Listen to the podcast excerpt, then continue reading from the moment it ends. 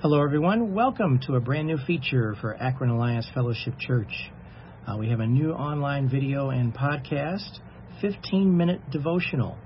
Now, this program was developed and it encourages viewers and listeners to get into God's Word and stay in it with consistency as you learn and grow in the knowledge of our Lord and Savior, Jesus Christ. My name is Melvin Gaines. Thanks for joining me today. Now, in this program, what we're going to be doing is covering the daily reading for Wednesday, April the 19th. And we'll have subsequent programs that feature readings for that particular day as well, too. Now, our church promotes the two-year Bible plan, which allows for the reader to cover the entire Bible over a two-year period. It's a very successful way to go through the Bible. Now, in this particular devotional, for the sake of continuity, we're going to read the passages for today and then make some verbal notes about the content as we go.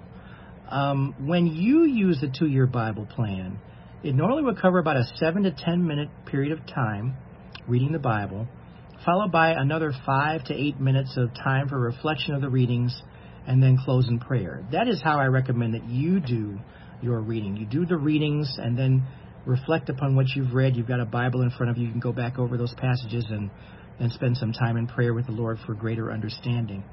And just for flow purposes, we're just going to go through it as we can here. And we encourage, though, all participants to follow this pattern as they develop the best habits for reading, studying, and meditating on God's Word. Pardon me. Of course, you can read more than 10 minutes of Bible time if you desire to. But for those who have time constraints, our 15-minute devotional time helps establish good habits every day. So let's get started. Amen? Let's start with the reading for today. We're going to start in the book of Leviticus. Leviticus chapter 14. Let's go to that now. Leviticus 14. And we're going to cover verses 33 through 57. Leviticus 14, verses 33 through 57. And just so you know, too, as I go through this study, I'm going to dedicate myself to just reading it cold and going through the information as I see it. And I welcome anyone to write in with comments if you think that my assessment is good, bad, indifferent. We are not beyond correction here. We're going with what we have, and the Spirit is leading, hopefully, as you read, as well as my reading. So let's go ahead and get started. Leviticus 14, starting with verse 33 through 57. It's a little bit longer passage, as most of them are in the Old Testament. But here we go. Verse 33. And this is the caption under the Bible. It says, "The laws for cleansing houses." Verse 33. Then the Lord said to Moses and Aaron, "When you arrive in Canaan, the land I am giving you as your own possession, I may contaminate some of the houses in your land with mildew." I may contaminate. That's what the Lord is saying. Verse 35, the owner of such a house must then go to the priest and say, "It appears that my house has some kind of mildew." Before the priest goes in to inspect the house, he must have the house emptied, so nothing inside will be pronounced ceremonially unclean. Then the priest will go in and examine the mildew on the walls. And if he finds greenish or reddish streaks and the contamination appears to go deeper than the wall's surface, the priest will step outside the door and put the house in quarantine for 7 days. Verse 39, on the seventh day, the priest must return for another inspection. If he finds that the mildew on the walls of the house has spread, the priest must order that the stones from those areas be removed. The contaminated material will then be taken outside the town to an area designated as ceremonially unclean.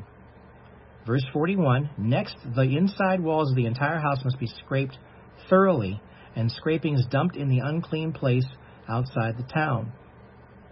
Other stones will be brought in to replace the ones that were removed, and the walls will be replastered. Sounds a lot like what would happen here today, doesn't it?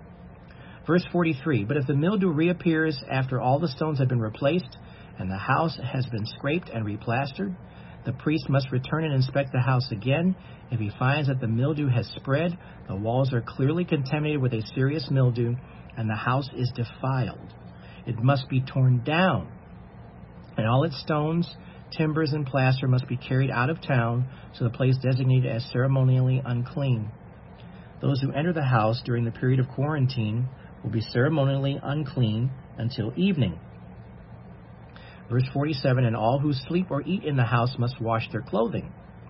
But if the priest returns for his inspection and finds that the mildew has not reappeared in the house after the fresh plastering, he will pronounce it clean because the mildew is clearly gone.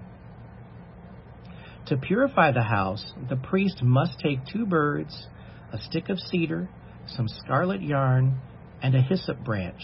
He will slaughter one of the birds over a clay pot filled with fresh water. He will take the cedar stick, the hyssop branch, the scarlet yarn, and the live bird, and dip them into the blood of the slaughtered bird and into the fresh water. Then he will sprinkle the house 7 times. When the priest has purified the house in exactly this way, he will release the live bird in the open fields outside the town. Through this process, the priest will purify the house, and it will be ceremonially clean. These are the instructions for dealing with serious skin diseases, including scabby sores and mildew, whether on clothing or in a house, and a swelling on the skin, a rash, or discolored skin. This procedure will determine whether a person or object is ceremonially clean or unclean. These are the instructions regarding skin diseases and mildew. Now, what's really striking here in this passage, and I'll make a quick comment on this because there's a lot here, but understand something. What is God establishing here? He's establishing a procedure. And it's interesting that he even will make the statement here. He made the statement that he would be the one that might contaminate the houses with mildew. And so a lot of this is a challenge for the people to make sure that, A, they're being obedient to the Lord, and B, recognizing that he does care about how people present themselves to him. And the biggest issue in this particular section here is about whether or not you're coming to him in a manner that's clean, ceremonially clean, or ceremonially unclean. And he's establishing a procedure for what to do with mildew. Now, mildew is a big deal because you know as well as I do, mildew today is very dangerous if it's unchecked. When you have a lot of moisture in the area, and of course, where the Israelites were traveling throughout the wilderness, there was certainly moisture concerns. There were things that would be happening like that. And they used to plaster their walls the way we would plaster our walls. We use drywall today more than anything else. But what happens if drywall gets contaminated with mildew? You've got to put bleach on it. You've got to clean it. And they didn't have all those tools that we have today back at that time. So, but there was a remedy. You'd have to go and scrape it out. You'd have to remove it. And so the idea here was that it was dangerous. You could have disease spread if it wasn't checked. It was something that made the house that you lived in unclean. All the household residents who were in there, they had to wash their clothes. They had to present themselves before the Lord in such a manner that was appropriate and proper. The Lord is establishing this through his commands to the people through Moses and Aaron. So I want you to see that. And, of course, this applies not just to the aspect of removing the mildew. It was also an application for serious skin diseases, scabby sores, a swelling on the skin, any skin diseases, whatever it is. The Lord is establishing a procedure to make sure that if you have something like this happen to you, you know what the proper method of resolution is. And the priest had to intervene on behalf of you, the individual, and make sure that everything was okay, to make sure that you could present yourself in a proper way before the Lord. Okay, and let's go now to Mark chapter 6. That's the next passage we're going to look at, Mark chapter 6. I don't think I mentioned earlier what passage we'd be looking at. I'll try to make sure I do that next time. But we are going to be covering, like I said, Leviticus 14:33 through 57, Mark chapter 6, verses 45 through 56. And then we're also going to read a section from the Psalms, Psalms 40, verses 11 through 13, and Proverbs 13, verses 12 through 14. So my apologies for forgetting to do that, but that was an important element of it. So we're only covering the reading for today, and that's what we're going to be covering. Let's go to Mark chapter 6, verse 45. This is the passage where Jesus walks on the water, New Testament passage. Verse 45. Immediately after this, Jesus insisted that his disciples get back into the boat and head across the lake to Bethsaida. Now, when he says after this, this is right after the feeding of the 5,000 plus women and children. So that's important for us to see here too. His disciples get back into the boat and head across the lake to Bethsaida while he sent the people home. Verse 46, after telling everyone goodbye, he went up into the hills by himself to pray. Late that night, the disciples were in their boat in the middle of the lake, and Jesus was alone on land. He saw that they were in serious trouble, rowing hard and struggling against the wind and waves. About 3 o'clock in the morning, Jesus came toward them, walking on the water. He intended to go past them, but when they saw him walking on the water, they cried out in terror, thinking he was a ghost. They were all terrified when they saw him, but Jesus spoke to them at once. "Don't be afraid," he said. "Take courage. I am here." Then he climbed into the boat, and the wind stopped. They were totally amazed, for they still didn't understand the significance of the miracle of the loaves. Their hearts were too hard to take it in. Remember that. Now, verse 53, Mark chapter 6. After they had crossed the lake, they landed at Gennesaret. They brought the boat to shore and climbed out. The people recognized Jesus at once, and they ran throughout the whole area, carrying sick people on mats to wherever they heard he was. Wherever he went, in villages, cities, or the countryside, they brought the sick out to the marketplaces. They begged him to let the sick touch at least the fringe of his robe, and all who touched him were healed. The thing that struck me about this passage, remember, the disciples were still in training. They were still learning about who this man Jesus was. They obviously did not process what had just happened right at the time before this event, when the 5,000 men and their families were fed. And we have reason to believe that it was darn near 10,000 people, just based upon the sheer numbers, women and children, along with the men. And remember, that started with 5 loaves of bread and 2 fish. And yet Jesus performed the miracle, and the disciples still didn't quite understand what was happening. Their hearts, verse 52, they still didn't understand the significance of the miracle of the loaves. It was a miracle. Their hearts were too hard to take it in. The disciples weren't training, everybody. They're just regular guys like you and me. They've never seen anything like this before. They've never comprehended something like this before. They certainly had never seen a man walk on water before. So all of these things taking place, they were getting a lot of information very quickly, and you kind of feel for them a little bit, because it's like, it's so much here. I don't quite understand what I'm seeing. I don't quite understand what's going on. And yet, I think that the Lord deliberately kept them from having the complete reasoning and understanding. He wanted them to see everything, but it would come to light later when the Spirit returned, when the Spirit finally came, after Jesus had risen from the dead, and the Spirit was given to all of them to have greater understanding of all the things taking place here, including these events right now. So let's keep that in mind as we look at that. We want to cut them a little bit of slack here. This was part of the training process for the disciples. Let's take a look at Psalm 40. Psalm 40, verses 11 through 13. Psalm 40, verse 11. This is one of David's Psalms, so let's take a look at it. Verse 11, "Lord, don't hold back your tender mercies from me. Let your unfailing love and faithfulness always protect me. For troubles surround me, too many to count. My sins pile up so high I can't see my way out. They outnumber the hairs on my head. I have lost all courage. Please, Lord, rescue me. Come quickly, Lord, and help me." Now, we know the story of David to a degree. If you've read the full account of David in 1st, 2nd Samuel, we know that David was indeed, according to God, a man after God's own heart. And David had a very special relationship with the Lord, even though he did sin and had great sin in his life. And I think he's acknowledging that in verse 12. My sins pile up so high I can't see my way out. And sometimes it's like that. That's what sin will do. Sin will separate you from your having a healthy relationship with the Lord. And it's all about repentance and returning to Him. And I think David's Psalms were humble Psalms, where he truly was repenting of his sin. But he also knew that he was in big trouble because there were people chasing him. People were coming after him. May we always rely upon the Lord for our protection, no matter where we're at and what we're doing.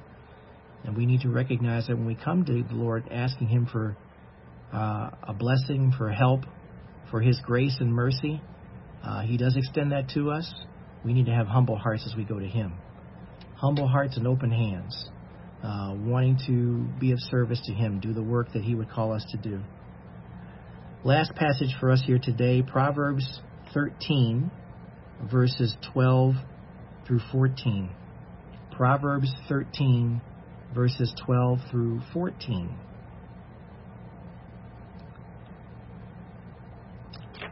Verse 12, Proverbs 13. Hope deferred makes the heart sick, but a dream fulfilled is a tree of life. People who despise advice are asking for trouble. Those who respect a command will succeed. The instruction of the wise is like a life-giving fountain. Those who accept it avoid the snares of death. Now, what comes to mind here, and you can have your own interpretation, please. Everything that we talk about here, we're just kind of running cold as we go through these passages, and because that's real life. That's what you'll be doing when you're reading the Bible on your own. You're going to be looking at these things and probably doing some more digging and looking at some cross-references and whatnot. But at the end of the day, the one passage that stuck out here is the one, verse 13 in Proverbs 13. People who despise advice are asking for trouble. Those who respect a command will succeed. Now, one of the very important aspects of fellowship within the body of Christ, sometimes there's counseling that takes place. Sometimes people need help with certain issues or things. And the one thing that we always try to do when we're providing counseling is we're providing biblical counseling, of course. We want to make sure that whatever we counsel follows what the Word says, follows what God would have us to do, and use that intent in the counsel. But people who don't want to take counsel, people who would rather dismiss good advice, it's a dangerous thing to do. And you have to understand that if you're a know-it-all, and if no one can tell you anything, then good luck to you. That's the way to respond to that, because at the end of the day, you're following your own advice when someone's giving you good, sound counsel. And you need to listen to people who may have more experience than you in certain areas and make sure that you're taking advice that's going to be helpful. If you people who despise advice are asking for trouble. But those who respect a command, who listen, will succeed, because understand something, God's Word gives us commands all the time that we need to follow because they're good for us. And so I think that that's the takeaway when we have a conversation about advice. Following the instruction of the wise is like a life-giving fountain. Amen. So that is our reading for today, for April the 19th. I hope you join us again for a future broadcast and get into another reading of the Bible as we follow our 2-year plan at Akron Alliance Fellowship. Let's close out in prayer. Father, thank you again for this time to just sit quietly and hear you speak to us through the power of the Holy Spirit. Your word is truth, and we want to listen to what you have to say to us. Your word has application even for today. The communication with the Israelites about how to deal with mildew, something as simple as that. Of course, it was very dangerous, and it needed to be dealt with. And it's sound advice for us to make sure that we heed what is being said, to make sure that we, too, can be clean before you, Lord. We thank you again for giving us this teaching and understanding. Thank you for the lessons that Jesus taught. Many people learned differently, but many people learned about who he was because of your many miracles. And Lord, teach us and continue to have us understand that you indeed are the living Savior, the God who rose from the dead. And Lord, you took care of our eternity because of what you did for us. You showed how much you loved us. Thank you for that teaching as well, too. Lord, we thank you for the example of David and how he humbly went before the Lord and how he trusted upon you to protect him and keep him. And Lord, he shared with you how afraid he was. But Lord, we thank you that you rise above all fears that we may have. We're to cast our cares upon you. And we thank you for that reminder too. And Lord, may we always take the best advice that we have and follow it and not dismiss it. I thank you, Lord, for your wisdom. You impart wisdom to us in many different ways, and sometimes it's through the words of the mouth of others. Thank you for speaking to us in your word and even through other people as well. We give you praise and thanks, and we ask all these things in Jesus' name. Amen. Thanks so much, everybody, for joining me for this 15-minute devotional. We appreciate you being here. We look forward to seeing you next time. In the meantime, for additional content, stay with us on the Akron Alliance Fellowship Facebook page and akronalliance.org. Take care of yourselves. Blessings to you. We'll see you next time.